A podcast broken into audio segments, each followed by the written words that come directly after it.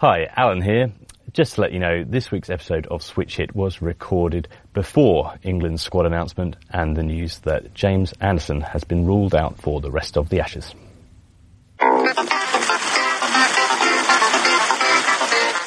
Hello and welcome to this week's episode of Switch Hit, where we will attempt to explain the inexplicable and get our heads around Headingley.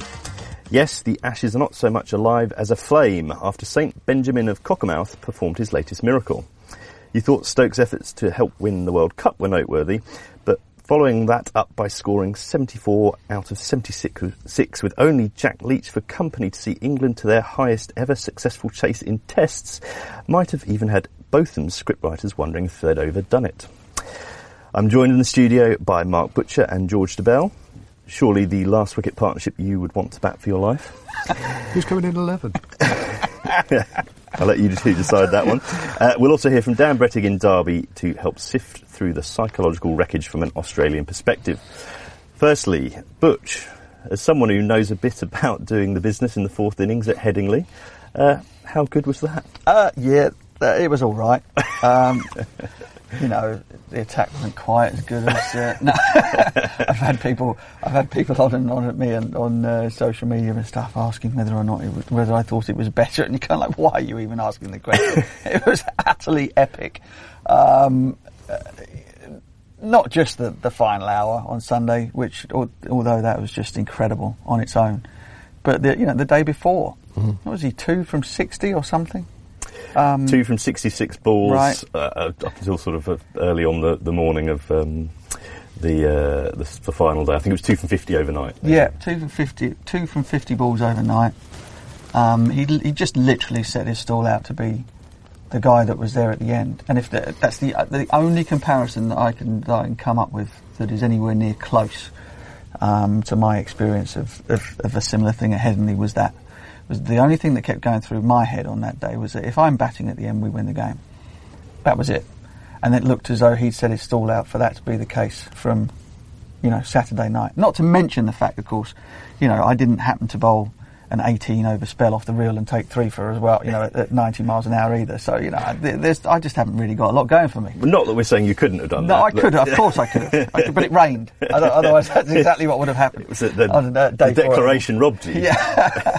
um, it was just, it was just staggering, utterly staggering. The whole thing. I mean, even down to sort of like the comedy appearance of fumbled runouts, um, drop catches at third man, uh, the worst review, um, the worst review since David Davis's um, alleged review of the impact of, uh, of, of, Brexit um, that didn't actually happen. You know that that kind of bad review. Oh, we're uh, from, right into uh, the, deep into the bad stuff from that uh, that Cummins over. I mean, I've never seen. I don't think I've ever seen a captain do that before, where he kind of basically he basically shrugs his shoulders and goes, "I know this isn't out, but I'm going to do it anyway." Which is what Tim Paine did with that well, it, uh, that appeal. At, it's usually Jack a sort Leach. of time wasting tactic, isn't it? When you don't want the side to declare, you go, "All right, we'll have a review there." Oh, man, it was it was so um, bad. England was, tried it. Uh, I happened to be sat with I happened to be sat with the man who was responsible for the 2001 the my innings in 2001. The old man came over, um, just come over to you know for for a quick visit,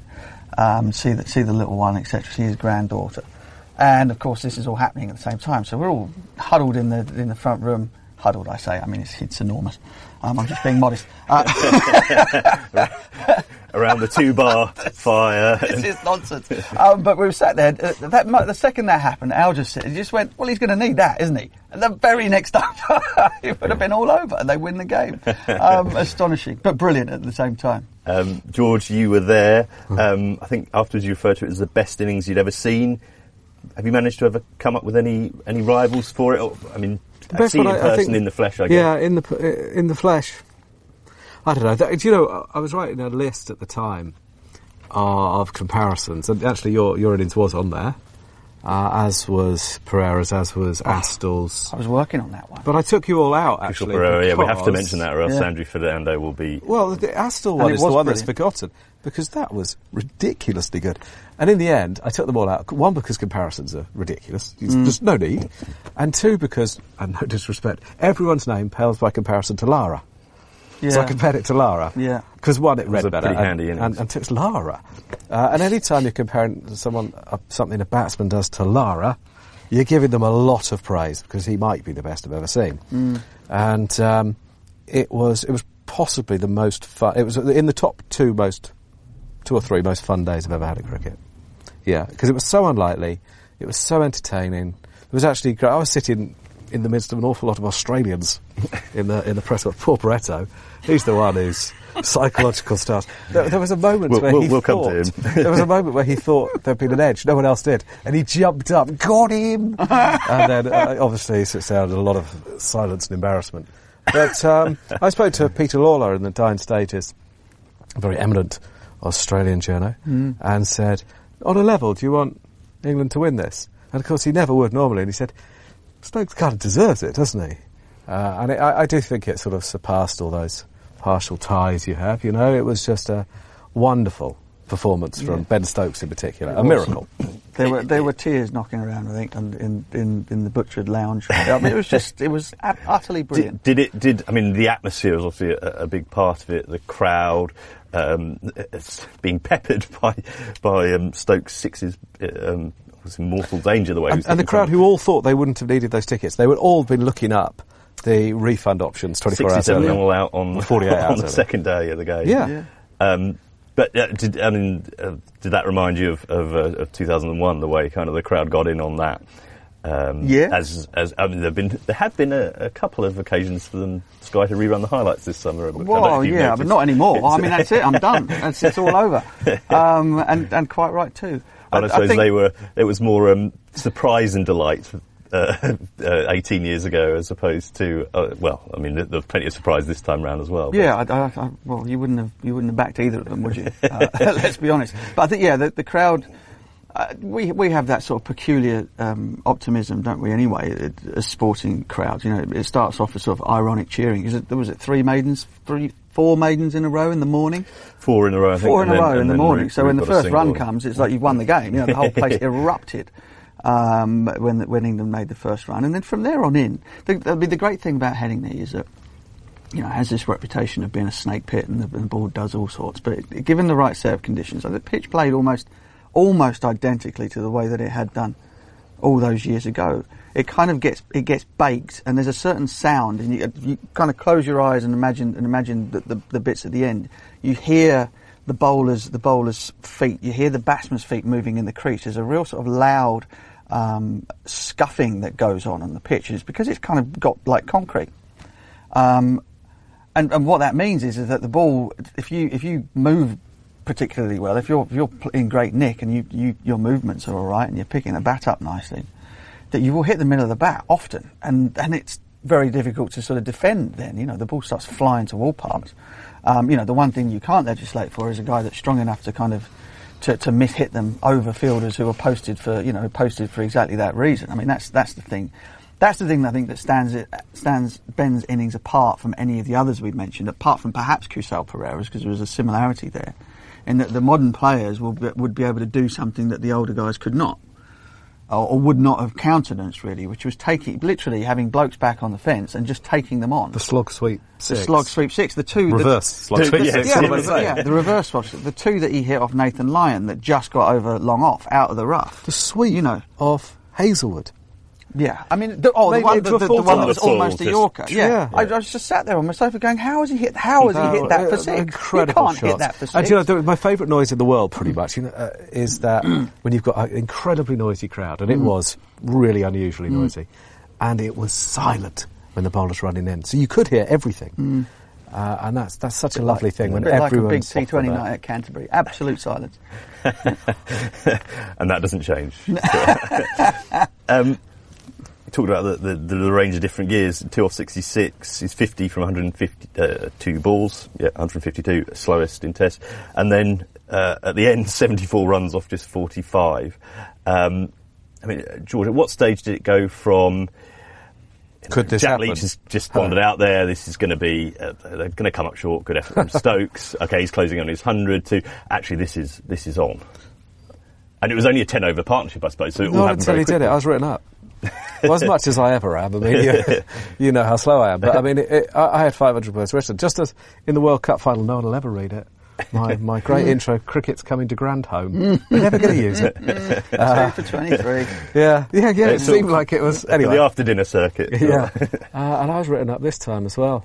Uh, uh, very much for an Australian win because it seemed so unlikely. Uh, the, and then it changed, as you say, very quickly. Mm. And then you're not wasting your time looking at your laptop. No. you know what I mean? No. You're watching it unfold, and uh, I thought it was unlikely nearly the whole way through. I mean, you have to remember that run out was right before the end. That leg before mm. was right before the end. So uh, it, it, was um, you were right on the edge of your seat until the moment he. I suppose that when he was facing that ball, yeah, because he was hitting the ball so well, he wasn't missing anything really, was he? He was in such fantastic form. He played himself in for so long. He was seeing it. It's like a football. He's seeing like an elephant.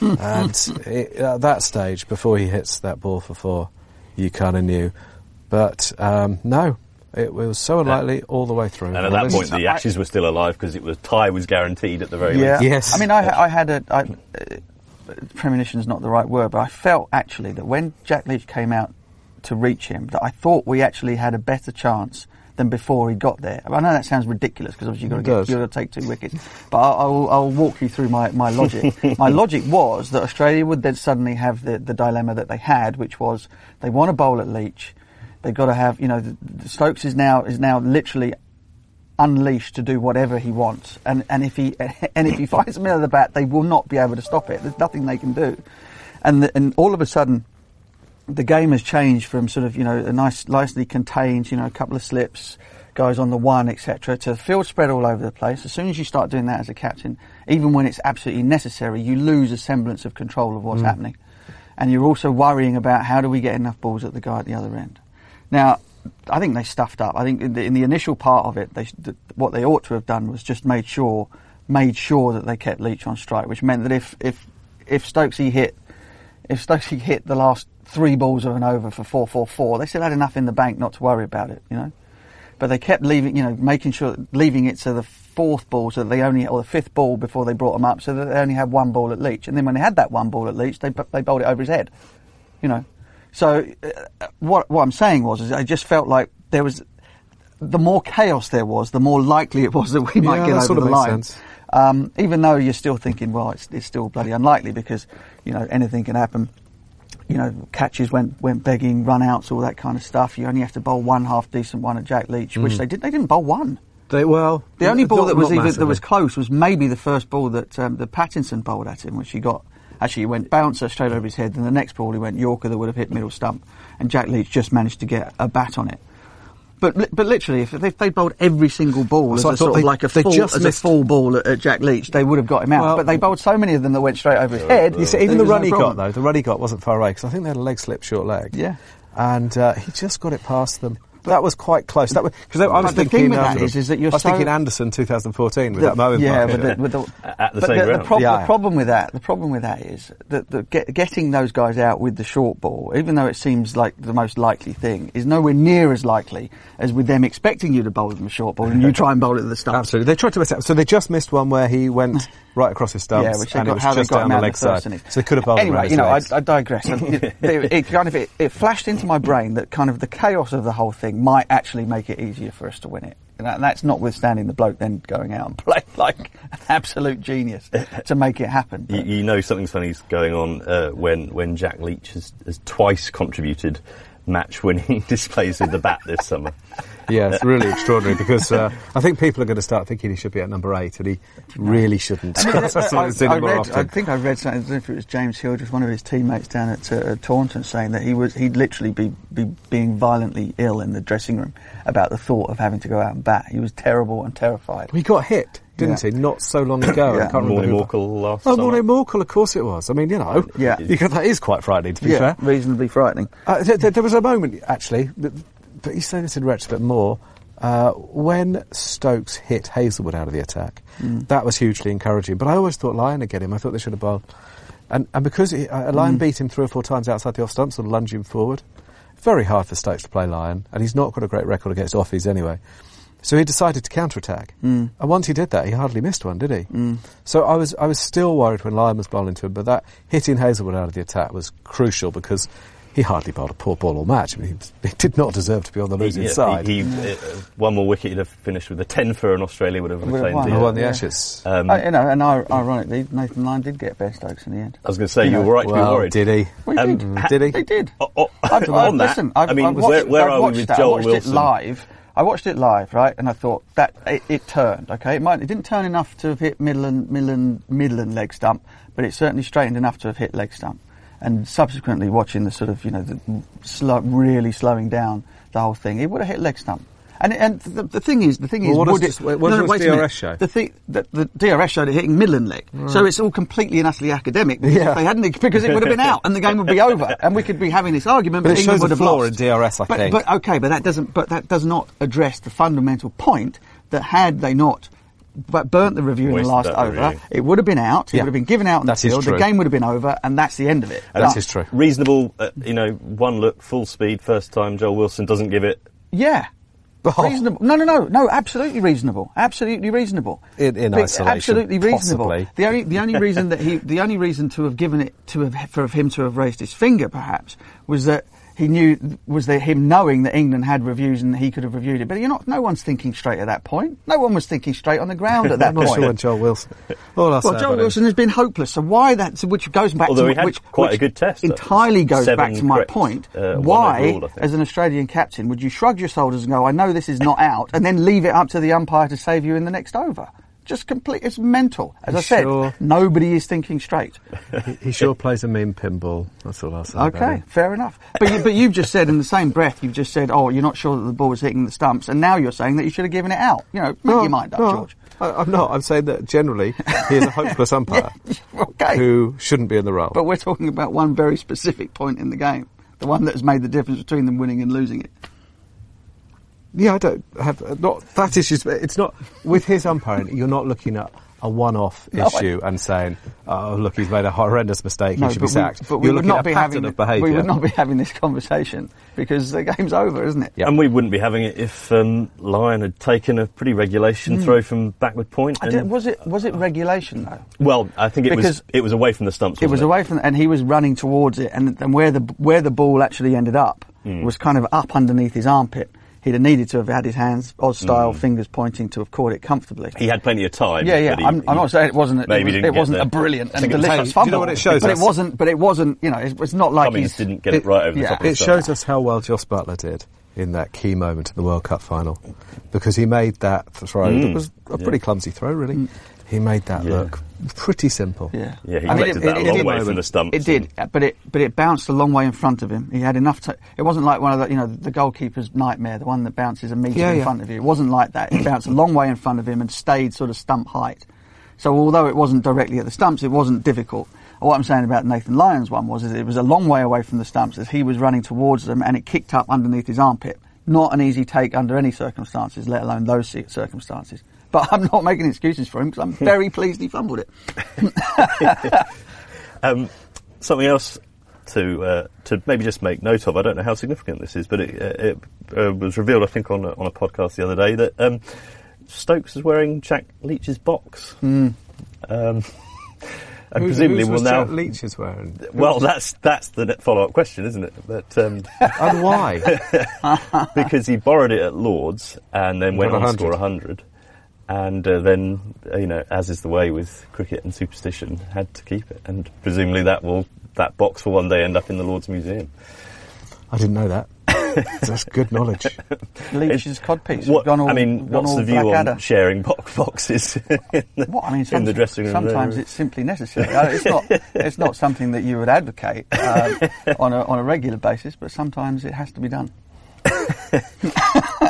That's a, that seems like a very pragmatic. Are you wearing your own box with your 170? I think so.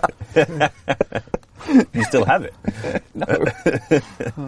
um, what what is it about Headingley as well? I mean, we actually haven't mentioned Botham eighty one, but you know that's obviously there. Um, I mean, this was also Root was the first captain to win the toss and win the game in six tests. I think. I mean, England have lost uh, many of them. won one there in in the last few years. Uh, England were bowled out for sixty seven, having won the toss and put Australia in. Um, yeah, what is it about? What is it about Test match cricket at Headingley? I don't think it's Headingley, you know. I just think it happens everywhere. We see so many great tests. That was extreme. but the, the one that uh, there's a couple of extreme examples there, and I'm not including Butch's. Uh, no, yeah, there are loads of great tests. Oh, I mean, yeah. Uh, well, uh, do you know one? Uh, another one that Stokes one actually, that, but, um, the, but, that gets overlooked. Chittagong. And, and I, I don't a test that gets it was overlooked. A, that was a good test because people say Archer's come along and isn't it great England have a fast bowling Like like two tests ago, so Mark Wood mm. bowled West Indies out and he was. bowled fast. Yeah. He bowled every bit as fast. It was different, but it was jeez, as, as people are so very very keen to point out, um, because of course none of us have mentioned the uh, the effect that that result has had on the World Test Championship, but we'll get to that, I'm sure.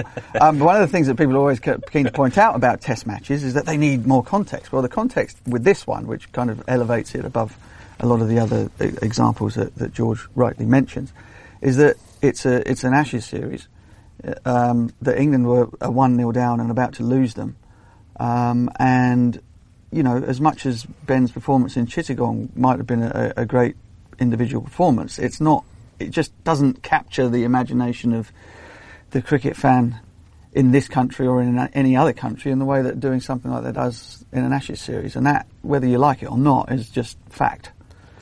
yeah, it seems so. But you could, you know, you could look at the. To be fair, that was a Leeds game, wasn't it? The, the Hope game.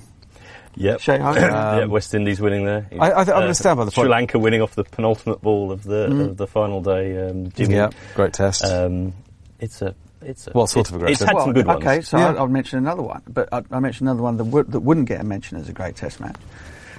Perhaps again for the reasons that I just mentioned. It wasn't an Ashes series, but under Alex Stewart, England beating South Africa in that, that 230 plays 230 game in '98. Great yep. test match. Um, I th- I brilliant umpiring.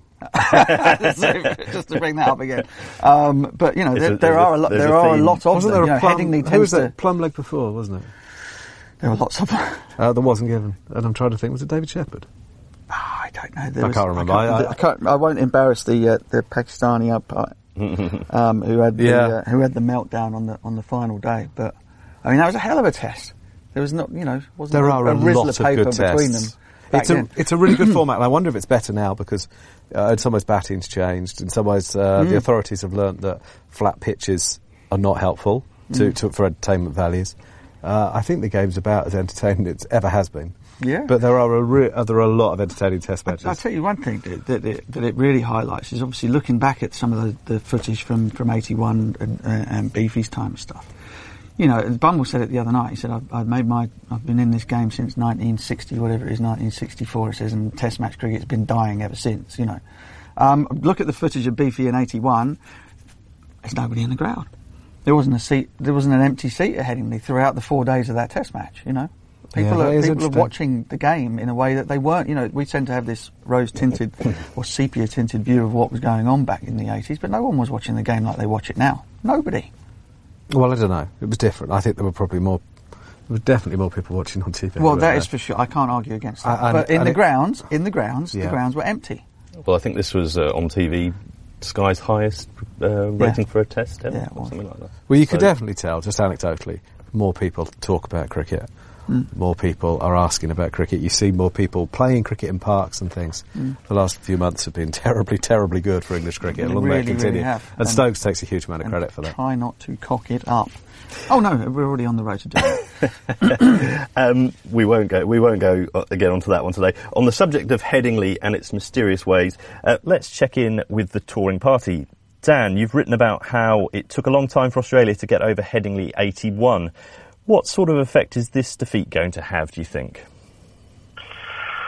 Well, I think it's probably been handy for the Australian team that uh, they, or many of their members, have experienced something uh, a little broader and more far reaching than a mere cricketing disaster in the past 18 months. Uh, and I think that probably has been useful in allowing them to put Headingley behind them. Uh, or equally, uh, I think the fact that it's not back-to-back Test matches and they've had a little bit of time to clear their heads. Uh, obviously, you know the day five at uh, Leeds that uh, that didn't need to take place, and then um, a little bit of time uh, shuttling between uh, Nottingham and Derby for their uh, their game against Derbyshire has uh, has also helped with that. Uh, although, uh, as we know, um, perhaps uh, Nathan Lyon might have preferred not to roll his ankle in the game of touch football that they enjoyed the other day.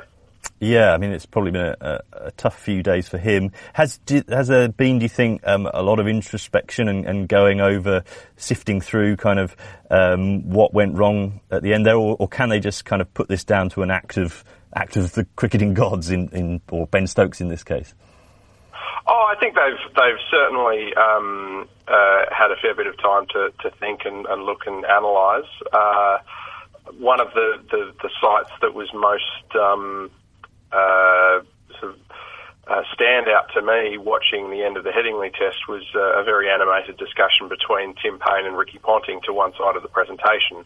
Um, and, and, judging by uh, the uh, the gesticulations of, of, Ponting, they certainly weren't discussing where they were going to be having dinner that night. So uh, that that I think was probably part of the, the start of the um, the, the post-mortems, and uh, and those have those have continued. And there's been, uh, as I wrote yesterday, there's, there's probably a, a combination of um, of uh, of drawing conclusions, but also making rationalisations that will allow them to um, front up to, to Old Trafford without uh, without seeing uh, nightmares of Ben Stokes every time they shut their eyes. I mean, it's worth remembering how well Australia had bowled in general, routing England for 67, and then doing most things right in, in the chase, of perhaps a loose period with the second new ball aside, until they ran into an inspired um, Ben Stokes.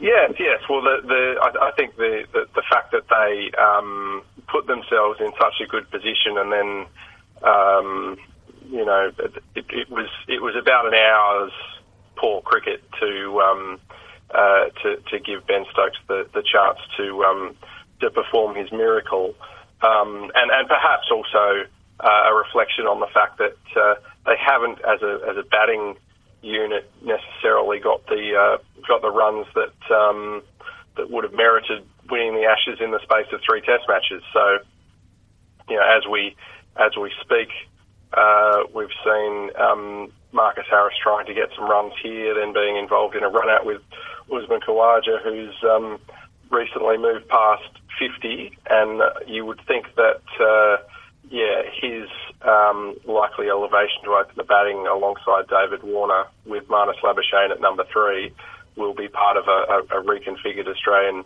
batting order for Old Trafford, where I think they're hoping as well to have um, that uh, that little bit more um, uh, pace on the ball that uh, that you can sometimes get at, at, at Old Trafford to um, help the batsman feel comfortable. Um, you mentioned there about sort of a change to the to the order. Um, there's obviously Steven Smith will be making his comeback. He's playing in this game. I don't think it's batted yet um, in Derby, but uh, passed all his, his concussion tests, um, and that will be a considerable boost, even if it does mean rejigging the top four. Yeah, absolutely it will, and uh, there's uh, I, I, think. Um, uh, well, there was something, something quite refreshing about talking to Steve Smith in the wake of Headingley that uh, that he uh, because he he wasn't playing, uh, also because he wasn't captain, uh, he was able to uh, perhaps a little bit more than, than teammates out on the field enjoy the fact that Ben Stokes had played a remarkable innings and and and, and done something that that all players in Smith's view anyway um, should be uh, should be wanting in their in their careers to be the um, the the man on the spot to to um, to win a game for their for their country, and uh, obviously that was something that Smith was able to, to do to a large degree at Edgbaston, and, and was was perhaps on his way to doing similar at, at Lords before uh, before being um, being struck uh, so heavily by Jofra Archer. So uh, yeah, he uh, undoubtedly um, is going to be, be coming back uh, refreshed, but also um, incredibly hungry to, to make the runs that uh, are in years to come seen as decisive in this series. Um, he, he spoke the other day about uh, resuming that duel with Archer, um, and he sort of tried to make quite clearly the point that he's not going to be bothered by um, being bowled any bouncers. Yeah, well, I think one of the rationalisations that was made about the um, uh, the the uh, the threat that Archer opposed at Lords in particular was that uh, you had two factors that aren't really going to, to figure or unlikely to figure in, in the remaining Test matches. One is that uh, you, of course, have the um, uh, the slope at Lords, meaning that um, you know batsmen have got to make to some degree educated guesses about which way the ball was going to, to go on pitching. Uh, but you also had um, a pitch that was somewhat uneven in pace and in bounce, and those two factors together made it uh, a lot more complicated dealing with uh, with Archer. And, and uh, if you look at Headingley, uh, there was um, only really the um, the one instance with uh, with Labuschagne where uh, where Archer was able to um, uh, you know hit the hit the helmet or the or the grill of the helmet again, as opposed to uh, you know lots of blows that uh, Australian batsmen took on the on the head or the or the body during Lords. Um, you mentioned Labuschagne. His performances uh, have been a, a particularly notable coming in for since coming in for Smith. Um, and I guess if you'd have offered Australia one-one with two to play, then at the start of the series, they'd have they'd have taken that. Yeah, I think they'd have taken it. Although um, it, it's uh, there's plenty of, of, of recent history of Australian teams coming to England where if they can't uh, get the issue decided relatively early in the series, then England tend to come out on top. So that that's something that um, that that they will have to be be wary of in terms of um, uh, you know coming out of this series on the on the winning side. The fact that uh, generally, if Australia don't um, don't get uh, the the jump on England early in a series and, and, and extend their advantage, then uh, they they tend to um, tend to struggle in the face of, a, of an England side that uh, um, playing at home tends to, to finish these series off quite well. So uh, that yeah, the the, the, the rationalisation that um, we'd have taken one one at the start of the series is um, something that's been very commonly said. Tim Paine said it multiple times, but uh, yeah, I, I think that. Uh, the, the, the challenge for the Australian side is is actually to um, uh, to to renew their energies and their efforts for the for the final two tests when uh, history shows that's uh, not as easy done as said. All still to do then. Thanks, Dan. We'll let you get back to Smith Watch. Uh, keep an eye out for the stray footies. We don't want you rolling an ankle as well. No, no, I, I, I think I'm reasonably safe, but I'll keep it in mind. So, as we've heard, Australia a bit battered and bruised, but still in the series. Uh, they only need to win one of the last two tests to retain the Ashes, of course. Um, my question here, Butch, is uh, do England need to stop themselves from getting carried away or allow themselves to be completely carried away, sort of 2005 style? I don't get carried away. I really do. Um, the force is with you. Yeah, abso- absolutely. Uh, you've got to ride that wave. Um, and the, the interesting thing about that is is that what, what that has done, or what that did in that final innings, England having a, a, sniff in the final innings, actually made them knuckle down and bat in a way that they've not been able to do for a long time. Joe Root played superbly. Joe Denley came out there and, and chiselled out 50. Played really well, you know, kept England in the game. Now, I, I mentioned this, I think, in the in the pod the week before, where I said if you have a bowling attack that is capable of knocking teams over, that the, the corresponding effect that it has on the batting unit is is that you know you don't have to score as many runs. You just have to make sure you get a score. You have to make sure, however long it takes, to score enough runs to give that bowling attack a chance to win you the game. Now, of course, that looked utterly ridiculous, getting bowled out for 67. But you know, then given the opportunity to go to go and win a match, which is you know essentially the, the, the fourth innings of a game gives you an opportunity to be a hero. It's not like batting in the first innings where you're setting the game up there's nothing there for you in the first innings. It's kind of like a void, and you have to go out there and just play every ball in its merits. And the game hasn't taken any shape yet. But in the final innings of a game, you can see everything. It's all there right in front of you, and the focus is there. You either and that either buries you or you're, you're inspired by it. So England, what they have to take from the way that the guys played was not the final hour. It was the the result, the fact that they're still in it. it was how they got themselves into a position where Ben could do what he did. Um, and that is test match batting. What they did was test match batting. And this man to my left has been advocating a bit of test match batting for as long as I've known him, and it should have made him very, very happy. Did it make you happy, George? Yeah, well, I asked Joe Root about it afterwards. Yeah. And he said that was a better template for the way we have to bat. But it was only three of them. Okay, but three's better than none. Well, yeah, yeah but it's yeah. not. Three's better than none. It's eleven. No, three's better than none. I'm they, taking they three. have they have all sorts I mean, of holes in the side. They won three. it by yeah, they, no, no doubt. They won it by driving through fog very quickly at the end. But um, I mean, how important was that innings from from Root George in terms of his maybe his captaincy? I mean, the series as a whole, but uh, oh, very stay of execution. Uh, well, who knows? Uh, it would have the England selectors management would have had a really difficult decision. But if he had lost the Ashes in Leeds, um, and he had shown himself unable to lift the team, he had shown uh, increasing evidence that he was struggling to score runs as captain. You know, so that the leadership was compromising that mm. ability. Then questions had to be asked, and they're very inconvenient questions because there obviously aren't obvious rivals for the role. But yeah, absolutely, he had a bit of One trouble. guy is sort of. I mean, the, the history tells us that no one, apart from Archie McLaren, I think he came and went in between, has led England in three uh, sorry three Ashes series, having lost the first two. Alan Border did it, and, and and Joe Root's young enough to do something similar. But unless he was showing that he could raise the team, yeah, I think that's a massive innings for Joe Root's future. Um, I'm still worried about Joe Root's batting. I still see yeah, you better to ask Butch about this stuff, but he still falls over to the offside. It's a technical flaw he's been making for years and goes uncorrected. Um, that's a worry. And, you know, you have an opening batsman who can't open. You've got all sorts of holes in there. I mean, you go to Jos Buttler. He's sort of escaped uh, mention for years, been living off promise in the way that Ramps and Hick did. Um, well, Buttler's averaging 9.16 in the series, which is actually below Jason Roy, who's mm. averaging 9.5. Yeah, yeah. Um, uh, and he's been moved to seven. He, uh, so many people, both all-rounders, were moved to accommodate him. That cannot be right. You, uh, there are very, very few specialist batsmen who have made a long-term career at number seven. And, well, none. none and, and, and, and, I think that so if Ollie Pope had been given the chance to bat at six, mm. for example, he could have already developed into a very fine player. So what we've got to do is when we put new players in the side, give them a chance to bed in rather than bat them out of position and ask them to accommodate the failings of the more experienced players, which is what we've been doing with. And I really worry that England's management has jeopardised Jason Roy's long-term future by asking him to bat in a position which is patently obvious he is ill-suited to. On that subject, I mean, I kind of know Butch's opinion on this, but will or should England uh, make a change for Old Trafford? I mean, De- De- talk about Denley kind of showing mm. some fight and yeah perhaps prolonging his test career. He also well, top I mean, scored in the we, first innings. If we held a gun to your head and made you walk the wire, uh, what would I say? who, who, would you say should be opening the batting?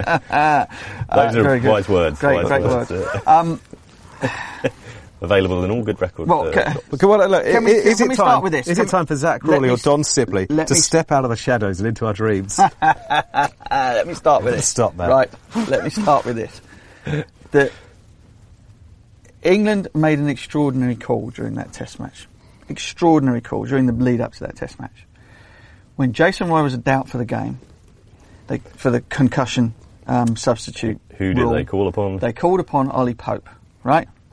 And all of the noises were that should Jason Roy be deemed unfit to take his place in the side on Thursday, that Ollie Pope would bat at number four and Joe Denley would open the batting. That was the change that they were going to make. Yes. So having completely defied logic after Joe Root decided that he was going to bat at number three, they moved Denley down and put Jason Roy at number one, which there's there's video um, evidence of the, the astonishment that came across my face when I heard this. It was during the pod. um, we did not staged you know, either. They then because I did hear it out there first. that, they then, you know, so so given given that Jason Roy was out with concussion, they would do exactly the thing that they'd refused to do with Jason Roy when he was the first choice in the team, right? So there we are. So by the looks of it, their their, their reserve batsman is going to be Ollie Pope. So if they decide to remove Jason Roy from the team, Ollie Pope by dint of the fact that he's the next next cab off the rank, comes into that team. And Joe Denley more than like, will, likely will, will end up at the top of the order. Okay? Why they didn't do this in the first place with Jason Roy is, is, is their, their call and their call only. Will they go outside of the of the of that bubble and pick a Zak Crawley or a Dom Sibley? I think it's Sibley, isn't it? Um, yeah, okay, Dom Sibley. Which again, if you were going, if you wanted to pick a specialist opening batsman, you had the perfect opportunity to have done so in, in Dom Sibley because you can point to the fact that in a time in an era um, of first class cricket where nobody is scoring a lot of runs as an opening batsman, he is scoring tons of them. Right? And so even if he failed, there was a logic in his selection. Yeah. Right? Yeah. Even if he failed. And you would give him enough chance to, to, to, sort of make some runs, as they've done with Rory Burns. Rory Burns, incidentally, in uh, the, the last two test matches, has looked, with all his foibles and, and, weirdness has looked very, very solid as an opening batsman, apart from against the short ball. Now, he will figure that out. He'll figure that out. I thought he was a bit unlucky. But, but yeah, defensively, yeah, the, the, the catch at Lords was extraordinary and yeah. one down the leg side. He'll work that out. He'll work out that you know I don't know Justin Langer had a, had an issue with it. Justin Langer sort of ended up with the sort of the wild lifting of the bat over the head. You kind of you'll you'll figure out a way. I agree. Um, so that's fine. You've got you've got one. So, but but to me it looks as though if they remove Jason Roy, which I think might, at the moment looks like it would be the the kind thing to do, um, and and get him out of the team altogether, which is not something that they want. Um, then the way that they would do it was Denley would open and and they'd bring Ollie Pope in to reprise his, his erroneous role at number four. it's really, really terrible management. Yeah, very bad. Uh, but, but, to George, I know you've been here for a little while. We've, we've kind of, I don't know how many times I've said that they're storing this problem up, such and such. Yep. When they pick Jos Buttler as a number seven, when they do all these things, they just keep storing up these problems so, so for themselves. And eventually, you play against you play against a, a really strong side, a side that you feel that you've got a chance of beating in a home high profile test match series, and all of these problems come home to roost right. every single time. So there's a couple of things. One, they're missing a fit, sorry, not, not, they're missing an informed Moeen because that late middle order used to bail them out quite often. You can't pick Moeen right now, I don't think. But nope. but they do miss someone like that coming in at eight because mm. you've got the prospect of Archer coming in at eight. Now they um, Sibley wasn't which gives, which gives them the option of then replacing uh, replacing of bringing in Anderson instead of Woakes. That's that's the mm. reason yeah. you're saying that. Although I hear that Craig Overton was put on standby for a concussion, so that's a little bit of an exclusive. Ooh, uh, was a concussion Some sub for one of the last news. two tests. yep. Um, so so there were three of them at some stage on unofficial standby, mm-hmm. but simply not for the last test, which is interesting. Now I know he had a, a net yesterday with Andy Flower, which apparently went very well. So maybe that's encouraging.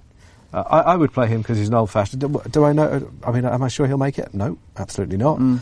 But at least he's a man who relishes opening the batting. Mm. It is a very specialist skill, and um, I really, really regret that a pretty precious talent like Roy, who I don't think is a number four either, by the way. I think he's probably a number six if he's a Test batsman. Well, they're all number sixes. well, I think uh, actually Stokes could bat, Stokes, Stokes could bat pretty much anywhere, but oh. you, you can't have a man bowling 24.2 over spells. Admittedly, uh, broken by Yeah, night. I mean, he had all that re- um, rest while uh, uh, Jofra Archer bowled four balls. So he could do the Kallis role. So he could three. Well, he could go four or so, and uh, yeah, he could, probably could do three, and um, and just bowl a few overs.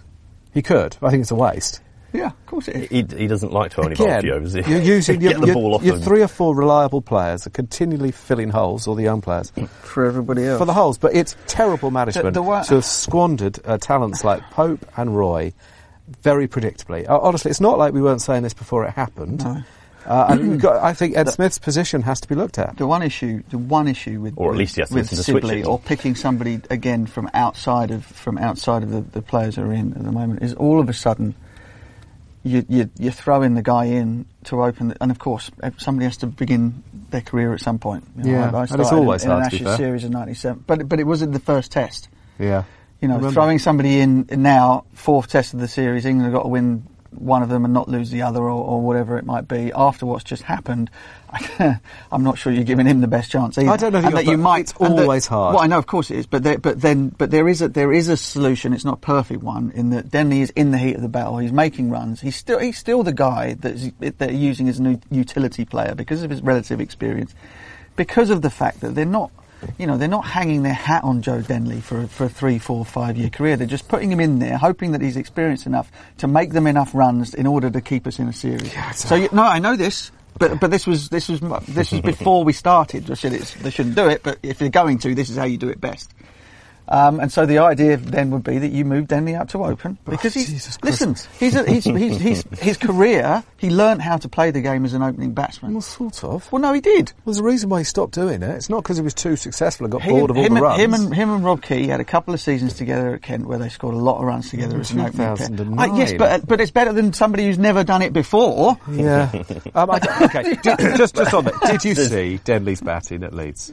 Yes. Because in the first innings, honestly, without hyperbole. Mm that's a, one of the worst test innings I've ever seen. Top, is, that, is that fair? Top scorer? Yeah, it was horrific. I mean, it, out of 67, I'm not. I'm not taking that as a sample. what, what did you I'm think of that innings? It's an outlier. What did you think of his first innings? First, well, it was awful, but then okay. so was everybody else's. Okay, yeah, yeah, yes, it was. Uh, second innings, he played really well. Well, second innings, he played tough. Uh, I mean, uh, it sounds like, but isn't that what you want your it, openers to do? Part I would job, rather, yes. I would rather, honestly, I would rather have Joe Denley go out there and get thirty in in a session and a half, two sessions. I agree with that. Right? Okay, and get out and do that for the rest of the series and never play again. God, you take that would, like your bite. Well, this yeah. is, but this is what I'm asking you for. I'm not saying that he's going to go up there and suddenly turn okay, into Jack my Hobbs. I'm saying that he's in the heat of the I battle. He's like scoring runs. In, um, he's, he's, scoring some runs. you know, his most productive shot for a while was the leave. The leave, indeed. Because he kept that, hitting it. That's, what, we want. and it kept going for four. That's what we want. But he left it so badly he hit it, and it would go off the face of the bat through the slips for Sometimes, sometimes you have to you have to go for the the less than perfect. Well, there are lots of other options. Let's move on to just quickly options who've never who've never played a test match. Let's move on to wait, an easier wait, topic. Wait, just quickly, just quickly. Did you ever see James Vince beaten for pace during that series in Australia? He had time on the ball, yeah. Mm-hmm. He had other issues, yeah, but he had time so on the ball. so okay, so you want to pick a guy, right, who looked absolutely and utterly kind of shot to bits when he was asked to come in as a stand-in to bat in Jason Roy's position in the World Cup. You think throwing him in in the fourth Test match of this series, all of a sudden everything's going to be all right? No, I'd pick Sibley.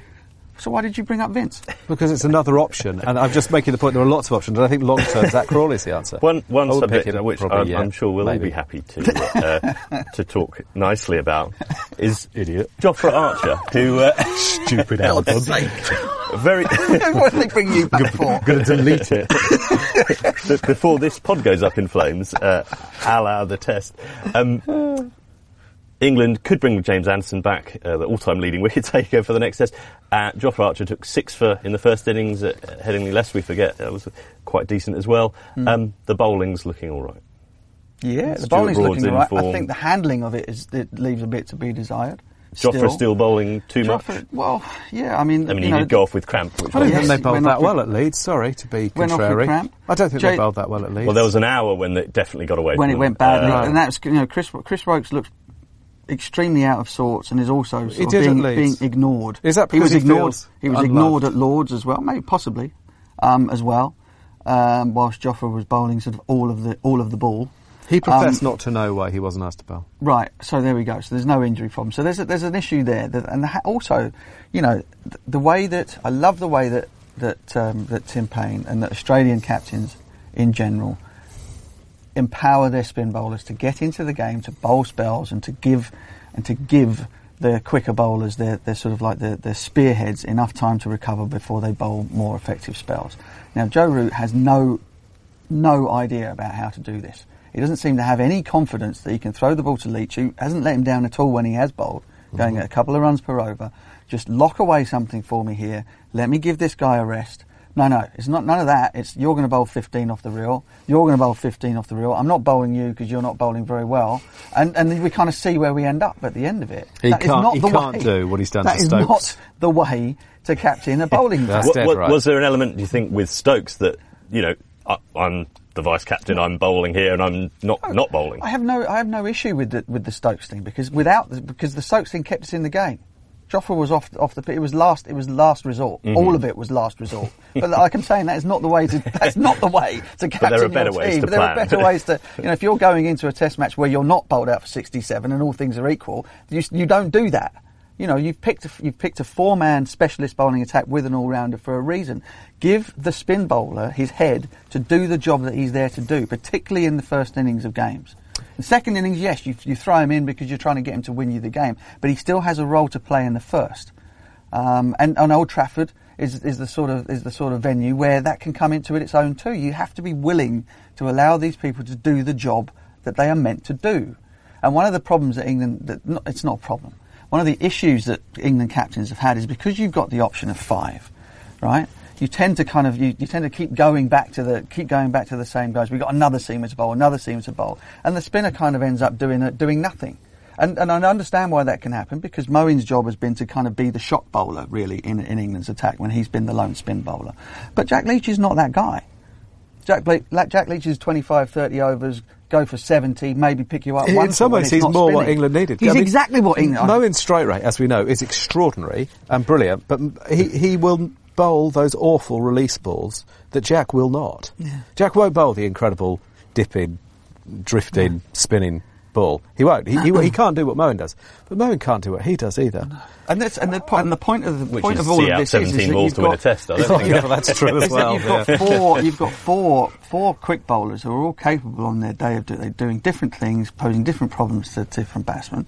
But you want them bowling when they're fresh and, and kind of jumping out of their skin and are able to be relentless, one after the other, going at the opposition batting So- lineup. not I'm worried not about sort of Archer. too dead to be able to bowl a proper spell. So we reckon that Archer had an injection. we? did. In between the end of the World Cup And the proper Super Over. and the Super He Over. did. Right. he did. I, I think he denied it. uh, he, he wouldn't No, confirm Ma- it, didn't he? But he did. Mark Wood told Moved- the story and it. said and said that that's exactly what happened. Joff wasn't in the dressing room when they were talking about who was going to bowl the over because he was downstairs having, having an injection. Having an injection. So already, Gospel. having been in the England side for what four months or whatever it is, three months, he- he's already in the situation where he's having to bowl after painkiller injection. Well, pain is telling you something. There's a reason for it. That's the life of a fast bowler. Mm. isn't it? Is it?